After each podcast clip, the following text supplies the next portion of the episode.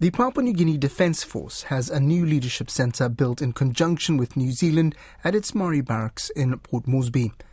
The new facility, modelled on what New Zealand has been doing in terms of military leadership training for some time, was opened today by the PNG Minister of Defence, Win Daki, Chief of the PNG Defence Force, Major General Mark Goina, and New Zealand High Commissioner Philip Taula.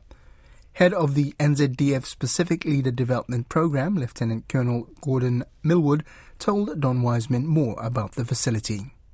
The big picture is it's part of uh, a Government of New Zealand program funded by MFAT and NZDF together, but delivered by uh, New Zealand uh, to develop leaders, leadership capability, and leadership programs in the security sector with four of our Pacific partners being PNG, Fiji, Tonga, and Vanuatu. So the Leadership Centre in PNG is one part of that program, overall program.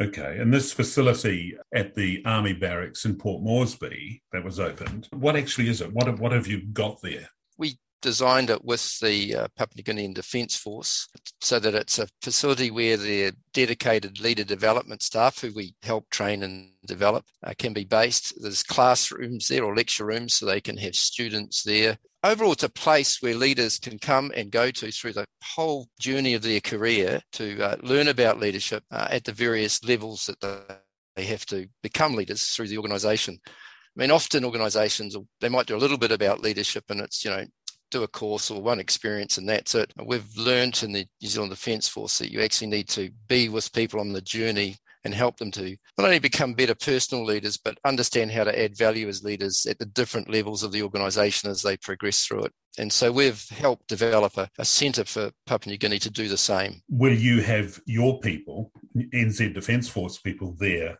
uh, running it, teaching? Sometimes, but we've taken the approach that we work with our partners to help them uh, to help themselves. You know, it's, it's the old adage: we're not teaching them to fish uh, we're, not, we're not fishing for them, we're teaching them to fish. So, so we're helping develop a capability. And the capability is not just the place of learning, in this case, a leadership centre, it's the people uh, who can take others on the journey. It's helping them develop a whole framework and a body of knowledge around uh, leadership and their whole program of courses. So we are supporting them to develop all of this so that they can help themselves. Now, as we help them set up, we do a lot of that ourselves, but our, our aim is that we help them to, to do what we're doing, but we also help them to develop uh, programs and a framework that meets their specific organisational and cultural needs. Yes, I imagine being able to do it themselves is hugely important to a defence force like the PNG Defence Force.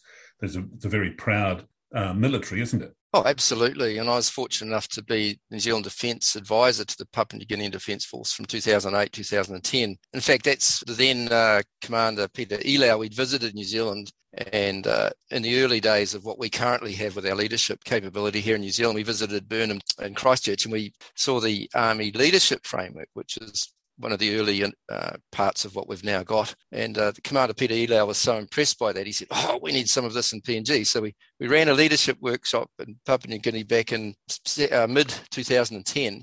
And it kind of created this fire and desire amongst uh, the PNGDF to have something similar. And of course, we've continued to develop in the New Zealand Defence Force, and this relationship has continued over all that time. Now, here we are 14 years later, and I've got a uh, leadership centre. So or 12 years later, and they've got a leadership centre. It's fantastic.